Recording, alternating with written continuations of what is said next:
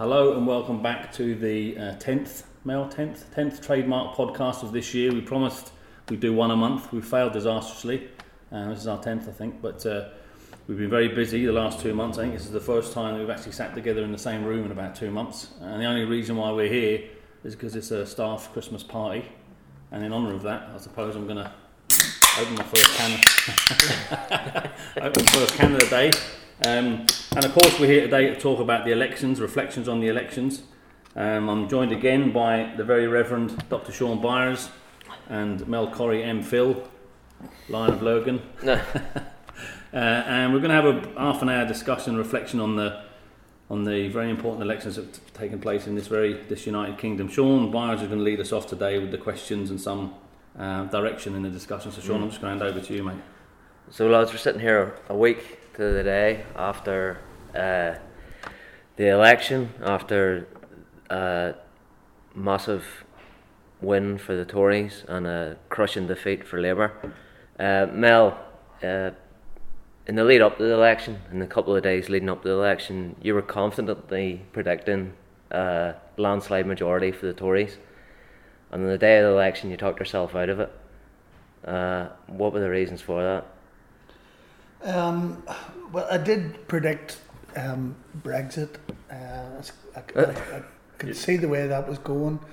Just by just by having my ear to the ground. Also, you, predict, you predicted Trump as well, didn't you? I predicted Trump, um, and I, you know, they were all gut feelings about, you know, stuff that you pick up from people that you know on the ground. Uh, and I had the same sort of instinctive approach to the most recent general election, but um, I just couldn't bring myself to I couldn't bring myself to come out and openly give a prediction. It was just so unpalatable, and I was just watching with joy all the great activity that was going on around um, Labour canvassing, and particularly in the south of England, and, and I thought maybe just you know m- maybe we dare to hope.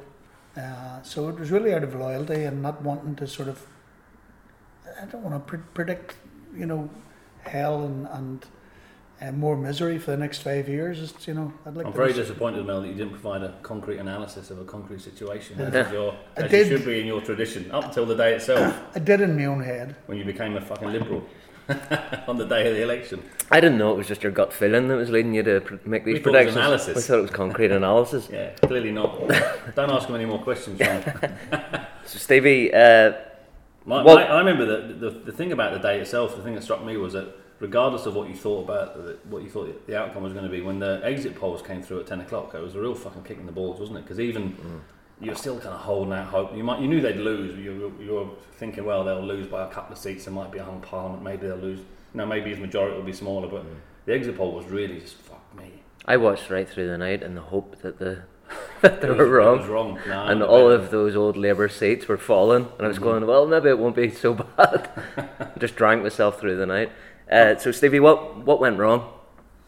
Um, what went wrong? The what went wrong was um, okay, there's loads of analysis, isn't there, about whether people say it's, it was the mainstream media vilification of Corbyn, and I mean that happened last time in two thousand seventeen. You can argue it's slightly worse this time with the. the anti-Semitism um, kind of campaign against the party and against Corbyn in particular. But the conditions of two thousand seventeen and two thousand nineteen, when you compare them, they were, they were kind of quite similar. You know, in two thousand seventeen, the P L P was in revolt. Didn't have that in two thousand nineteen. But you had vilification of Labour, you had a left-wing manifesto. The difference between two thousand seventeen and two thousand nineteen, quite clearly, was the position on the referendum. They had a strong position in two thousand seventeen to respect the referendum, and they changed it. And they became a Remain party in all but name, really. So anyone that says that wasn't the reason for the election is a fucking idiot. Everyone knows that's the reason for the for the collapse. Um, and so it's quite clear to me that's the, the position that, what do they call it now, the pivot to Remain, I think that's the phrase we're all using. That pivot to Remain was, and the second referendum was clearly the reason for the collapse in their vote. And all of the stats prove it. And what was it, forty-seven seats lost, forty-three in Leave areas. I mean, I'm not a statistician, but that seems fairly fucking obvious to me. Yeah. I think coupled with, with um, the non-performance of the Lib Dems clearly shows that um, the mood was, it was a Brexit election, um, and for me it was always going to be that. You know, that, you know, that the but even, there was a was a, there was a comrades poll back in November that showed that something like fifty, I think fifty-four percent of Remainers wanted to respect the result of the referendum. Yeah. I mean, so even that doesn't work. That's why the Liberal Democrats get Brexit, get rid of Brexit, all the rest of it. It's never going to fucking happen. There's an argument electorally. There's an argument for saying that Remainers probably would have accepted some sort of compromise, some sort of deal, which would have been, like, I mean, Remain voters, which would have been Remain in all but name. So some sort of common market deal and something along those lines, even at, at a slightly mm. improved version of May's Day, they probably would have accepted, most Remainers probably would have accepted that. Um, so the problem was then Labour opening the door mm-hmm. to to a second referendum, and probably, Mel, as you've, as you've suggested, uh, overestimating the threat that the Lib Dems posed. That whole story about them living in a Westminster bubble seems to have proved itself to be true. I remember contacting a... Well, I remember back in October reading, you know, the um, Leave, Fight, Transform Left Left campaign yeah. website or Twitter or something. They had an article on it, and it was um, back in the second referendum, hands the next ten years to the right. So that was a headline. I read it, it was a good article. And you kind of knew then that the Corbyn moment, or that shift to the left... Uh, if it can't be saved, and we'll talk about that, mm. that it was nearly over at that point. Certainly they were never going to win an election after October, after they took that decision. And I, made, I phoned a mate, or tw- I tweeted a mate, about two weeks before the election, and his exact quote was, and I'll read it, he said, I said, what do you reckon, mate? He said, substantial Labour defeat.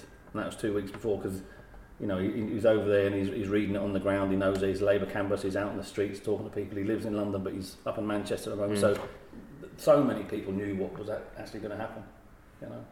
It was, it was yeah, but, fucking I mean, predictable. That that begs the question, are we, you know, in a social media sort of bubble. left um, bubble, you know, that, that doesn't reflect the yes. I think it demonstrated to me that that what's happening on social media often is so far removed from the reality on the ground, um, particularly outside of London.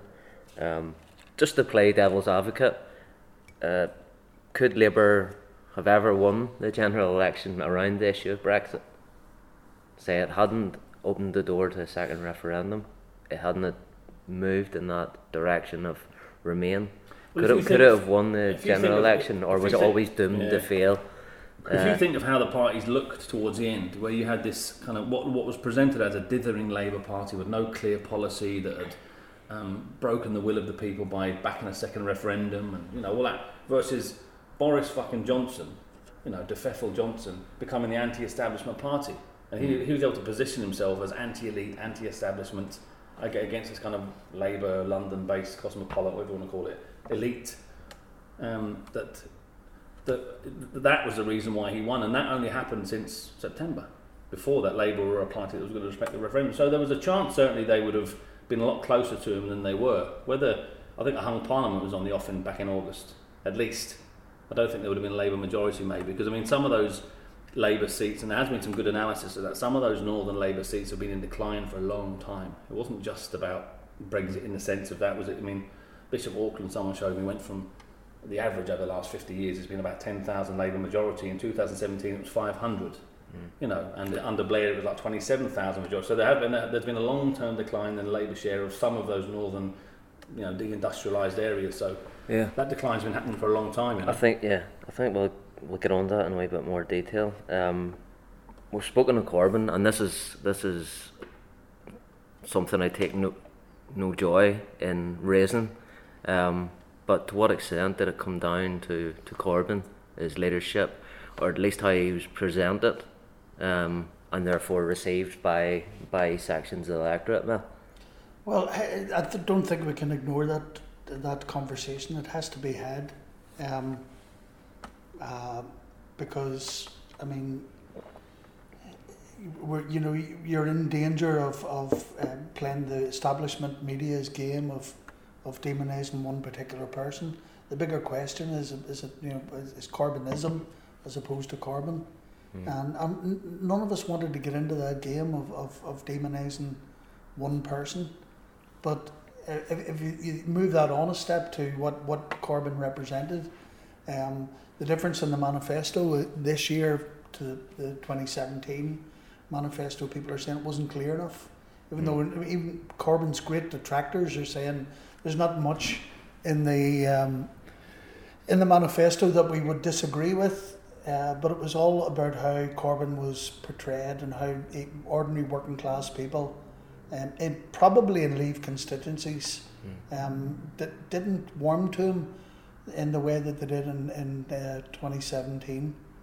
And yeah. there's a there's also a sense that Uh, you know, uh, Corbyn had come at that particular time from um, the backbenchers to rise to the position of leader in the Labour Party without the English um, elected really knowing much about him. We knew about him here in, in Ireland, of course, because, you know, moving in the circles that we do, he's always been seen to be supportive of, of um, uh, the underdog uh, and, and a, wee, a wee bit left field. Uh, so it was no surprise to us. Um, but I think the media's job, and you know, the portraying him as a as an anti-Semite. I mean, they just persisted against all the the um, all the evidence. You know, at one time, he was a Czech spy and a K G B plant. I mean, just all the usual stuff. They were blatant, doing it blatantly and succeeding. Yeah. Um, yeah, but I don't think you can avoid. And I don't like doing it either, Mel, I know what you mean, but I don't think you can avoid the issue of leadership as opposed to his, pre- his, re- his presentation or representation in the mainstream media. Yeah. Clearly there were mistakes made in the leadership. Now, whether he didn't go far enough in democratising the party, in take, taking real control of the P L P and mandatory these elections and stuff like that, that could have been another step in the in the process of actually turning it into a fully democratic party. He never had control of his cabinet. They were constantly fucking briefing and leaking against each other all of the time.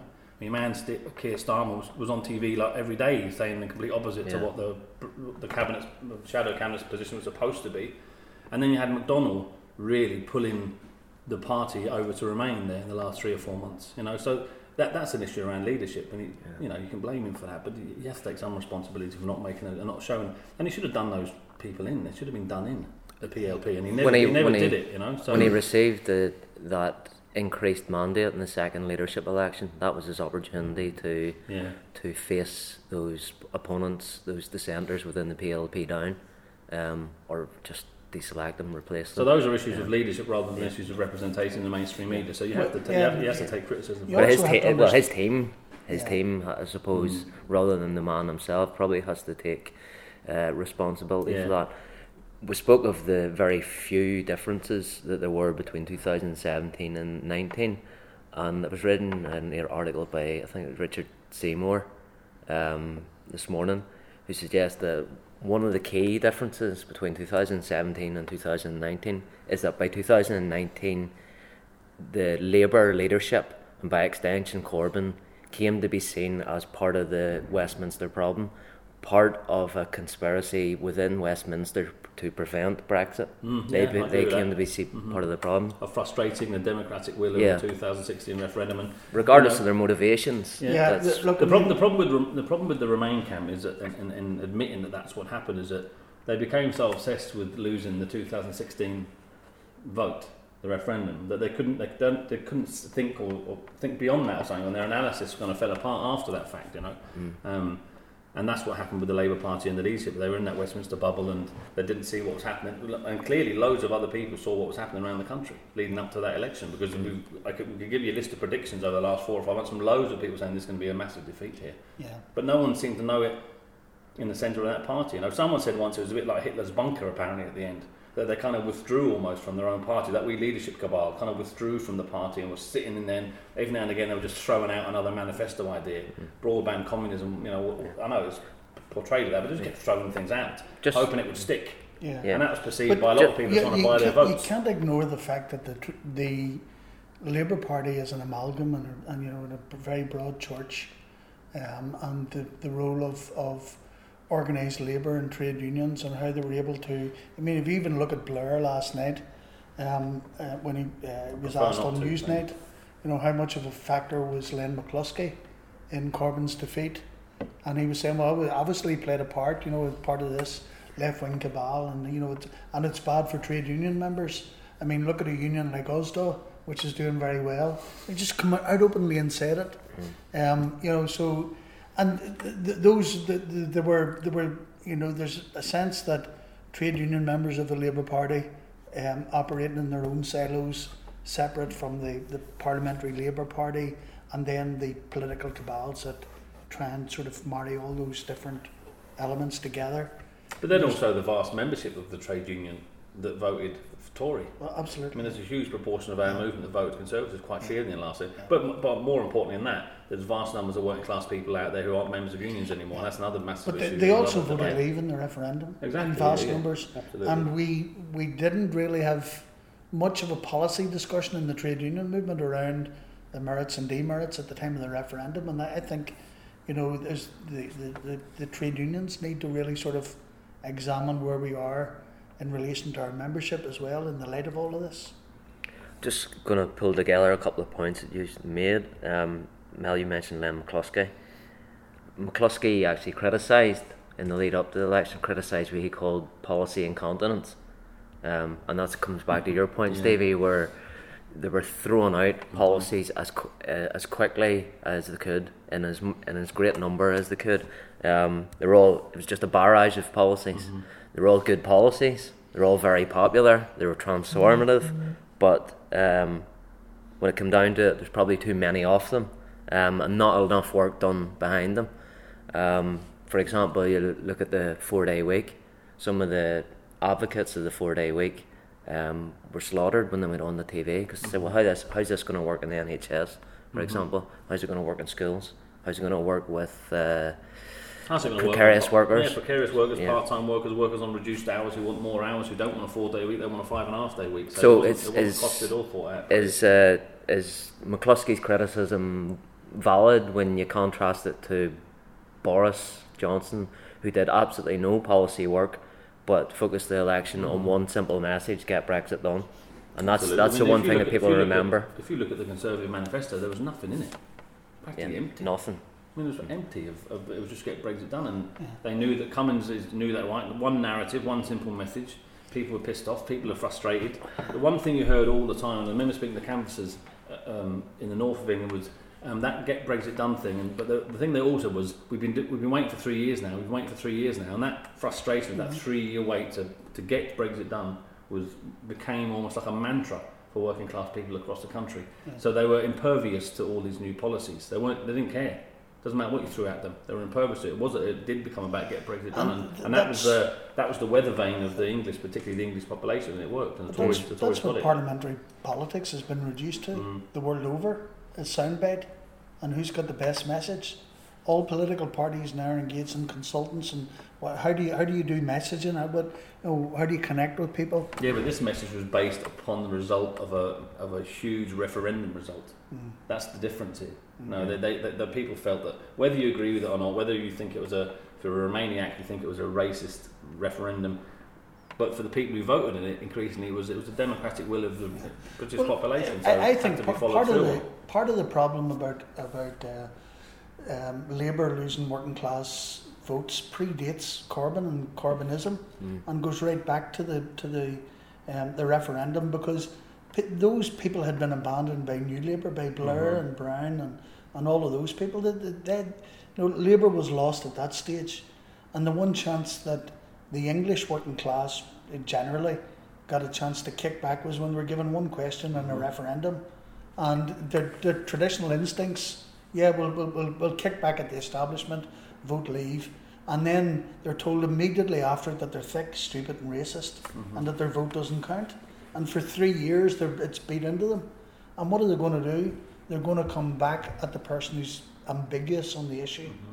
And the soundbite works and resonates. Not even ambiguous. I mean, like Labour, Labour became a party of Remain all but name towards the end. That, that was that was the. Yeah, but I don't think there's any doubt in terms of Jeremy Corbyn's credentials that he yeah. he's at, at best Eurosceptic. Mm. Oh, no doubt. Yeah. Yeah. I think we were we were all drawn in the sections of the left in, in Ireland. Even were drawn into the phenomenon of Corbynism, the enthusiasm that it generated, the sort of hope that it created, the, the opportunities that that it indicated, um, and yeah, the sort of transformative direction that it was pointing in. Um, but if you stand back now, and this comes back to what you were saying, Mel, about the decline of Labour industrially and politically over the past forty years, Corbynism is an aberration, really, in that longer term process, isn't it? Yeah, but there's also the I mean, I know it. I know it doesn't matter. Well, it doesn't matter. It doesn't really work in first past the post electoral systems. That Labour's share of the vote was still very high, at about ten million votes or something, compared to twelve million in two thousand seventeen. I mean, it was still a very high capture. They've still got a load of people to go into those boxes and put X next to Labour. So they've declined in those traditional deindustrialised areas massively over a lot, but they have also grown in other areas as well. The, the picture's far more complex mm. than the one we're painting of it's, you know, Westminster, even though I've said it myself, Westminster Bubbles versus Northern Heartlands. There's some truth to that, but it's also a more diverse picture. You think of Liverpool, you think of parts of Birmingham, I mean, you think of Newcastle and up. Those they stay solidly red. I mean, Liverpool was fucking marvellous, but the rest of the country wasn't. But like that's it. The other story. The other story is big cities, metropolitan centres versus mm. um, small towns and villages, mm. um, former mining towns. Yeah, exactly. The beast yeah. of Bolsover, no more. Mm-hmm. After you know a lifetime of service to um, the British working class, done in. Mm. And the class-based analysis doesn't say either or. It just says recognises mm-hmm. that Labour has lost sections of the working class, yeah. however you define it, um, and that needs to be built on. Yeah. So that leads to the next question, I suppose. What next? Holiday Inn, seven o'clock. no, what what next? Yeah, does it come I mean, back? Does it come I back to just rebuilding the trade union movement, rebuilding working-class community organisations?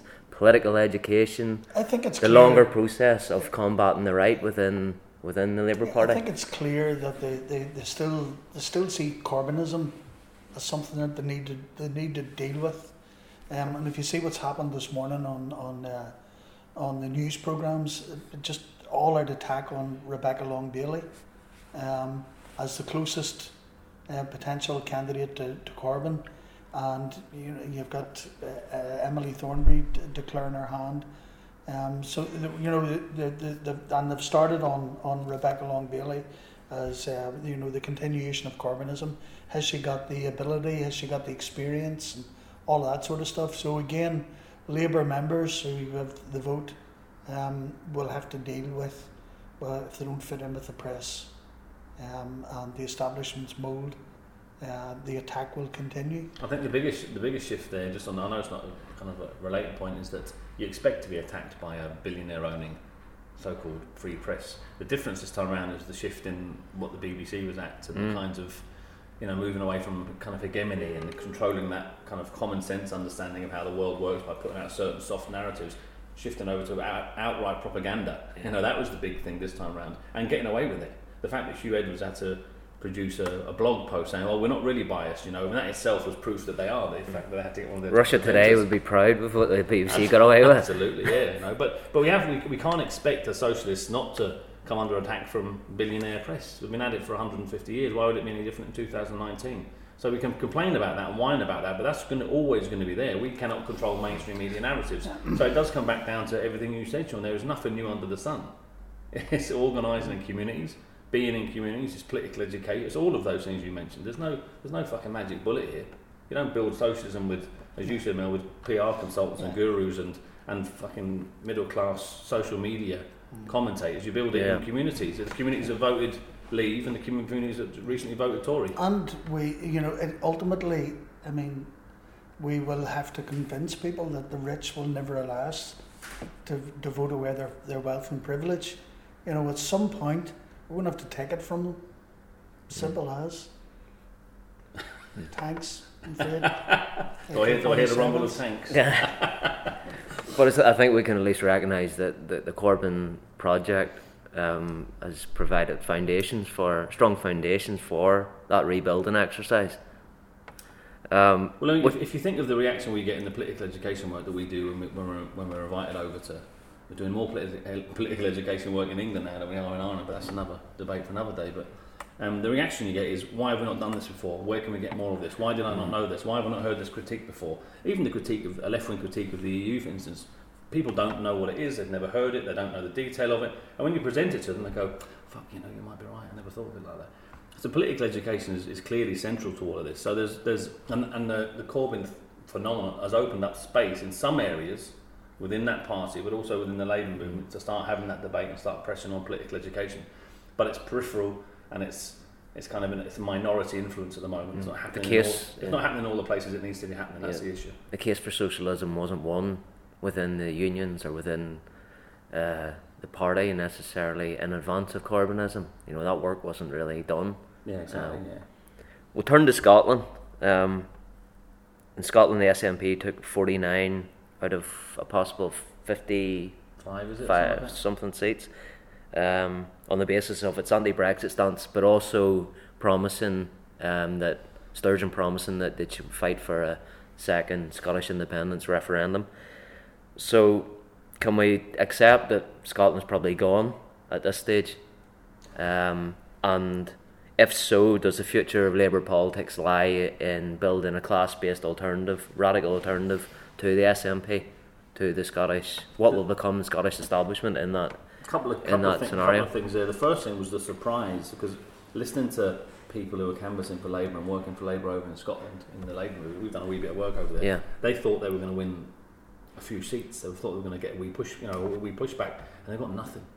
I mean, they got really trounced in Scotland. That was a bigger surprise to me, because the, you know, that kind of the the rumours you were hearing that Labour was going to have some sort of comeback, and they didn't get fucking anything. So I think Labour's gone in Scotland. I don't think there's any chance for them. In terms of the referendum, if there was a different Prime Minister, Scotland would stay in the United Kingdom, but see with Johnson, I he's, he's I think he, I think it's nailed on that they'll they'll go at some point, and I don't think he actually gives a fuck.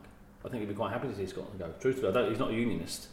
And then he sees the Tories got in Scotland, handful. Yeah, handful now, half a dozen yeah. or something. Like. Um, yeah, I, I don't. I see it slightly differently. I wouldn't write off Labour in the future, um, because of of Johnson, um, and because I don't think uh, Sturgeon has any remote chance of getting a referendum um, on Scottish independence. And again, all right, ten pound bet, I guarantee you she does in the next three years from him. Right, I okay. think she will as well, but and one of the reasons why is because we're seeing mass mobilisations in Sc- on the streets of Scotland again yeah. for Scottish independence. Um, Labour, Labour's response um, has been to advocate a constitutional convention to talk about Devo Max. I mean, Jesus Christ, like, like that argument is long lost, really. They're misreading the situation entirely, they just have to give up on that, you know. I and think if, for, if, if Scottish Labour were to have any future, they would accept that the Scottish people want self-determination. They, they in all likelihood, want independence, um, and to base their politics on that. You disagree? No, no I, I don't disagree with it, actually, but what I'm saying is that Uh, I mean, when, when you write off political parties and say they're finished, um, look at Fianna Fáil after two thousand eight and S D L P, and S D L P, and you know, I, I, I just think it's it's it, it's. Um, but Labour, Labour, if Labour is to survive in Scotland, they'll have to pivot to becoming a nationalist party of some kind. And I mean, being a unionist party in Scotland as Labour yeah. isn't going to work for them in the next five no. or ten years. That's the point I'm making. I'm yeah. not saying Scottish Labour is going to disappear, but it won't be Scottish. It won't be a they're, unionist party, which it currently no. is. They're not going to win any support on the basis of advocating for the union. No, certainly not so. Under a uh, Johnson government. Um, the I mean, the last hope for that Labour unionist Um, point of view was, was a Corbyn government, and it's gone. And you might you might have a Tory government for fucking ten years. So but, within that yeah. ten year period, if you're asking, is there going to be a, a referendum and an ind- independence, I would, I would I would lay a bet on yes. On the day after the election result, on the Friday, there were mass mobilisations on the streets of Scotland demanding Scottish independence. I can only see those growing as Scotland becomes a sort of point of confrontation between the yeah absolutely. Uh, the S N P and the and the Tories. We'll, we'll briefly tur- turn to the north. Um, do we have, what, do we why, have, do we have why to? Why briefly? Do we have to? It's not the place where we live. We'll give the north a couple of minutes. Um, so what were the big stories um, emerging from the, the north, Stevie? Oh, uh, the big story. Well, I suppose North Belfast was the biggest. It was the shock, wasn't it? Like, I know, um, Dodds losing his seat, which pleased an awful lot of people across the world. Um, Do you um, think it was that big a shock? No, kind of everyone expected it this time. I think because of the tactical voting and the deals between the parties, it was kind of it was guaranteed, really, wasn't it? You know what I mean? The same for Claire Hanna and South Belfast. It was kind of people expected those two to win those two seats. Perhaps the biggest shock was the alliance uh, in North Down in in, in uh, that seat there. In, the, in, in um, your woman's what's her name called? What's her name again? Fuck me. Hermon. Emily Long? No. Oh, so, Sylvia. Sylvia Hermon. Her- yeah, Hermon. Yeah. That was the biggest shock. Just same because Farage.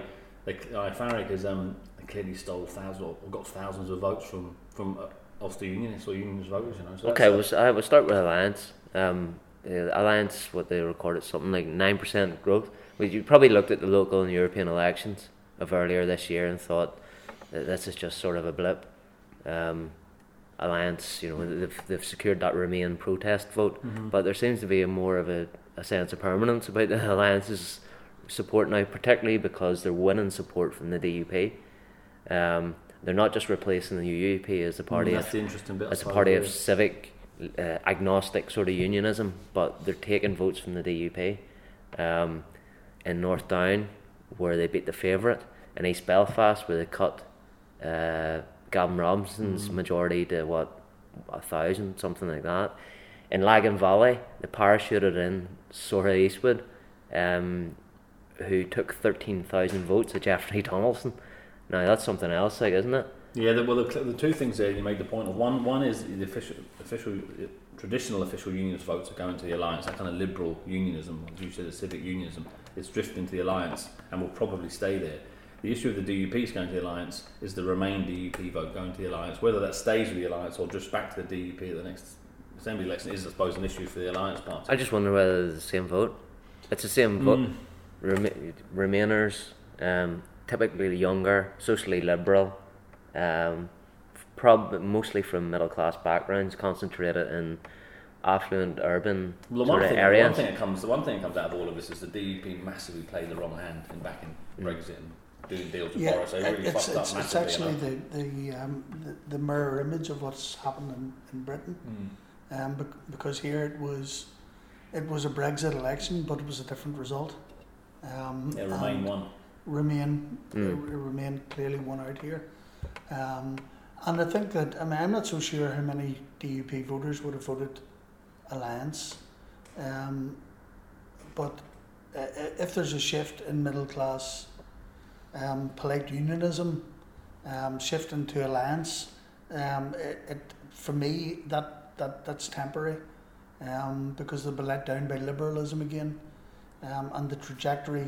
The long-term trajectory is still towards unification of the end. Yeah, but the point yeah, there is that, that those unionist votes going to the Alliance is precisely because they're aware of those tectonic plates shifting, mm. that the Alliance's surge in vote is unionists moving towards a new constitutional arrangement. That's how I would read that. My view is that if you mm. take Remain's a big, Remain's a big player, or the, the Brexit's a big factor in this, but I, my view is that even when you take Brexit out of the equation, um, the social... political and class basis and generational, intergenerational basis, younger people who are to- totally fucking disgusted by the D U P.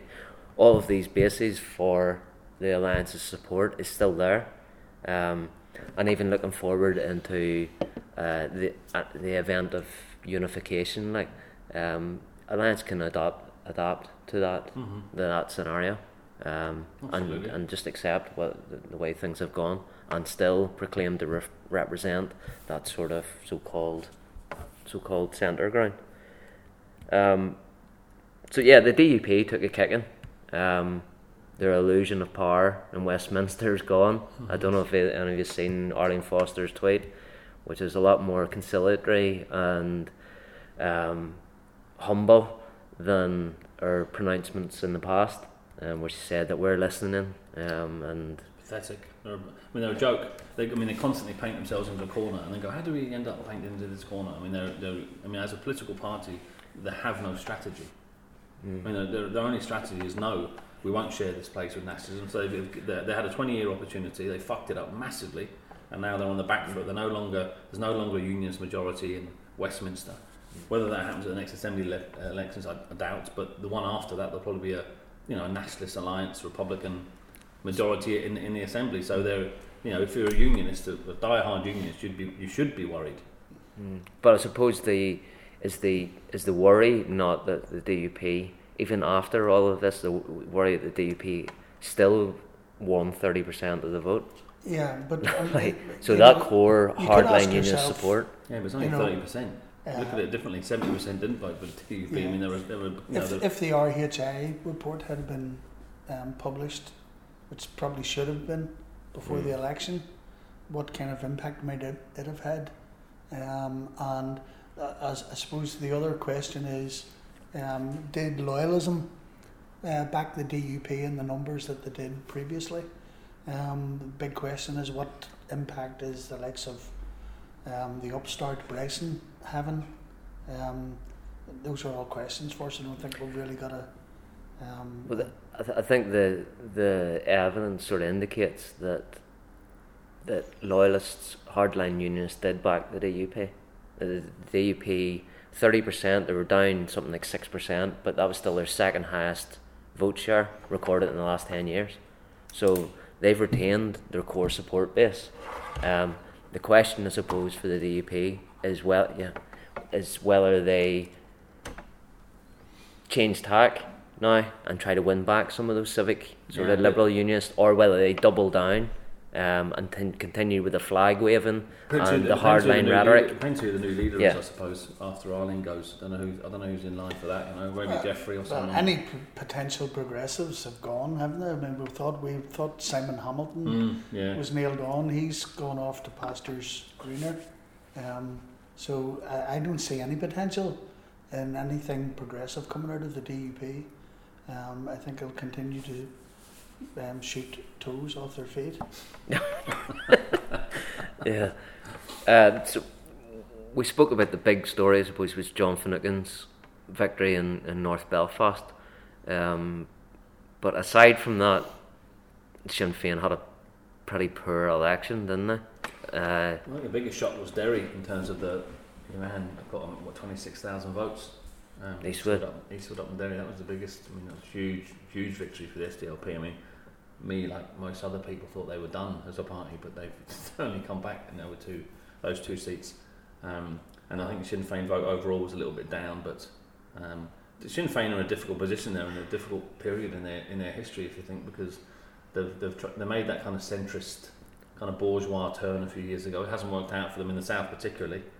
Um, And their vote, I know they had one success recently in Dublin there, but overall their vote's down, and, and it hasn't doesn't look like it's going to come back.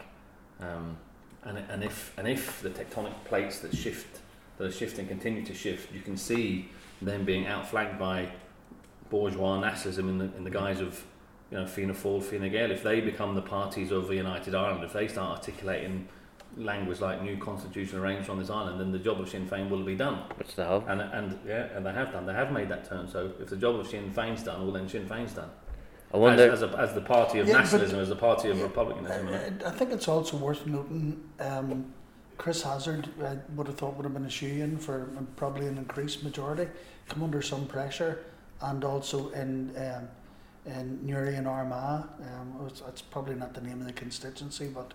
Uh, Mickey Brady, his vote was down as well. Very morning, um, yeah. And so I mean, they did get it. They, they, they, they, you know, they. Uh, I think the bigger issue about Sinn Féin is where, is where they're heading and what the next ten years looks like for that party. So if, as we think, there's going to be some sort of potential discussion at least about new constitutional arrangements on this island in the next ten years, you know, if, if if mainstream bourgeois parties in Ireland start to be to start to lead that debate, well, where's Sinn Féin's position in that yeah. debate? I wonder they, they won't be needed. Really. Yeah, the difficulty for them, I think, was that all of this took place in the middle of the most sustained period of industrial unrest that we've probably ever seen. Mm. I mean, nurses on strike in Northern Ireland is making headline news in in G B, um, and you know, uh, Sinn Féin uh, activists have to be on picket lines, expressing solidarity with nurses. Well, when they had the chance to restore pay parity, they didn't do it, presenting a penalty kick to their opponents. So those are all things that they have to consider going forward. So the election results have sort of immediate implications. Not not in Westminster, where Remain is the Remain project's fucking dead. Yep. Um, but closer to home. Oh no, well, it's not. In not, terms according, of, not according to Caroline Lucas, it's not. But we can forget about. Yeah. Uh, But so the election results, particularly the D U Ps and Sinn Féin's, have immediate implications for politics closer to home. Well, yeah, both, now both they're, de- they're desperate to get the assembly up and running again. Of course, um, mm. that's that's going to be the next big thing. And it's going to be a fudge over the Irish Language Act. That's it's all going to be based around what that looks like, what it constitutes, whether you whether the provisions of an Irish Language Act are going to be watered down, and of course they will be.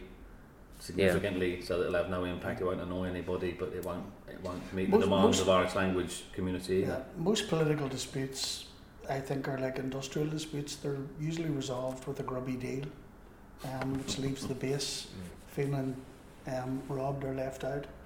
You know, how sustainable is a grubby deal, though, considering there have been successive grubby deals done between the main political parties in the north, and on each occasion they've resulted in the collapse of the institutions? They've well, never. Northern Ireland isn't sustainable, that's the reality of it. It's not sustainable economically, culturally, politically, so it's going to be one grubby deal after another until the inevitability of some sort of move for a new constitutional arrangements. I kind of, I think everyone fucking knows that, to be honest. So the chal- just, yeah. It's a case of managing that process from this point onwards, you know. The challenge for the D U P and Sinn Féin is that both of them will now probably be desperate to get back in the storm mm. to restore confidence amongst the party faithful and the supporters they've lost, but they know the, that any sort of agreement on a common denominator is not going to be sustainable. Um, it's going to raise particular challenges for them. But as well as that, you can't. I mean, a new a new assembly isn't going to be. It's not. It's not acontextual. I mean, you've got a yeah. ten. You've probably got a ten-year extremely right-wing conservative government in Westminster. That's going to have an impact here, whether you like it or not, in terms of the block grant, in terms of investments, well. and so on. So things are only going to get harder for those two parties. It's going to get extremely hard for Sinn Féin in terms of implementing new austerity cuts and new new changes and potential privatisation of the N H S, G P charges, whatever whatever comes out of the Tory think tanks over the next couple of years. They're going to be radical right-wing suggestions, and Sinn Féin are going to have to fa- face them down, and that means bringing the Assembly down again, probably, at some point. Sinn Féin won't be, want to be at the will whenever a new austerity programme is, is introduced, exactly. a new round of privatisations. Um, the only, the only whenever the public sector workers don't um, get what they're entitled to and what they're they're demanding. Their, their only hope is that Dominic Cummings, that his his predictions for Northern Ireland come to fruition. I hope Northern Ireland falls into the fucking sea. Wasn't that what he said? Mm. That if that's the policy of the new Conservative government, Conservative government will be it will be a radical. It won't be a radical. It'll be a radical Conservative government that will do will do things that we don't ex, um, expect it to do. Mm. That's what I reckon. I don't think we can predict what that. And, and what there might be moves to get rid of this place. And I wonder to what extent we're already starting to see that. Um, I saw this morning, Mel, that. Uh, uh, on Twitter or something like that, that uh, Johnson in the Queen's speech is going to uh, make provisions that the British soldiers aren't prosecuted for alleged crimes and murders committed uh, during the Troubles. Um, so he's already setting out a stall in relation to the North. So I wonder what he, what extent do you agree that it's Conservative policy maybe just to get rid of the North? The force matters to the point where Um, a United Ireland is an absolute certainty. Yeah, I, I would have thought that that, that that would have been a sort of a long-term strategy for for any other British Prime Minister other than Boris Johnson. I think he could, you know, without a second thought, accelerate that, that process. Mm-hmm. Um, uh, you know, which which just shows you the extent of the the uh, the, t- the days of the. You know, what did they used to call them? Um, benevolent Tories. The patrician know? benevolent Tory party, uh, yeah, they're uh, well gone. They're well gone. This is a radical takeover of uh, the British Tory party and... Um, an English nationalist party at that. Yes. Um, and only, you know, um, the only thing that can that can provide any buffer to that or any proper resistance is what we said at the outset, community organisation. Alternatives, political education at community level, all of those things. And if there are progressive political parties um, that want to hold up their vote or want to shape what new arrangements come out, that's what they should be looking at. Mm. They should be looking and saying, how can we inform our base? How can we keep them together? Rather than leading them by the nose, because people are not going to be led around by the nose anymore. Mm. There's going to have to be a radical response, not just from Scotland, but from the North.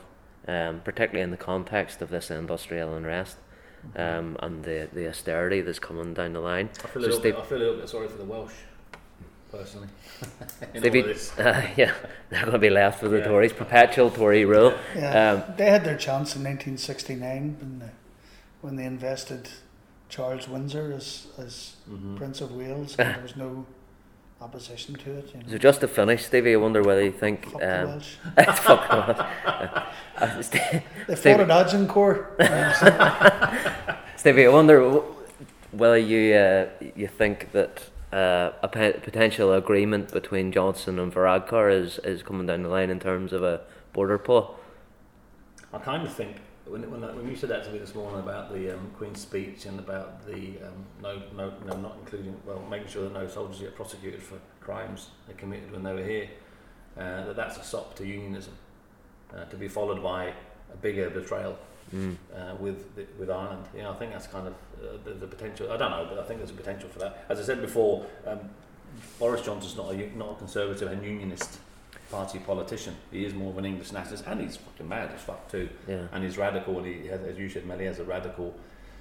They'll have a radical manifesto, you know, um, the kind of manifesto that would have done Trump well if he'd have done it. In terms of they, they probably will invest in those areas. They probably will have, uh, you know, kind of. A manifesto that speaks to those working class communities, but I think getting rid of the North might be one of them. Who knows? Over the next ten years, and he's going to be in for ten years, yeah. by the way. And the, the, there is a, a, a pending election in the South, and in, in probably in the first quarter of the new year, um, and the results of that, um, well, predictions are that um, the left is going to experience the same problems. Whatever left there was in Ireland. Mm-hmm. Is going to be squeezed even further than the British working class. The smart thing for for Acker, even though he doesn't really need to do it, but the smart thing for him, I suppose, would be to to just back a border poll, either to isolate Sinn Féin, mm-hmm. uh, marginalise them, or to bring them into the fold as part of any potential coalition arrangement if he if he needs it. Um, we're going to return to the, the question of the North because we've only given it a few minutes there. In the new year, we promise we will return to it in the, in the North because there are plenty of challenges and potential opportunities that, that lie ahead. But f- I think we'll leave it there for today. Um, we're, as Stevie said, we're on our staff do, so we're about to get tucked into the beer. Um, it's going to be tanked by about four o'clock. By about four o'clock. Yeah. Um, well, Sean will be tanked by about half two. Half we'll two in bed. in bed by half two. Um, so we're going to leave it there, but uh, be sure to join us in the new year when we will address some of those questions. Um, that's us for now. Slán go fóill. Nollaig hona daoibh go léir.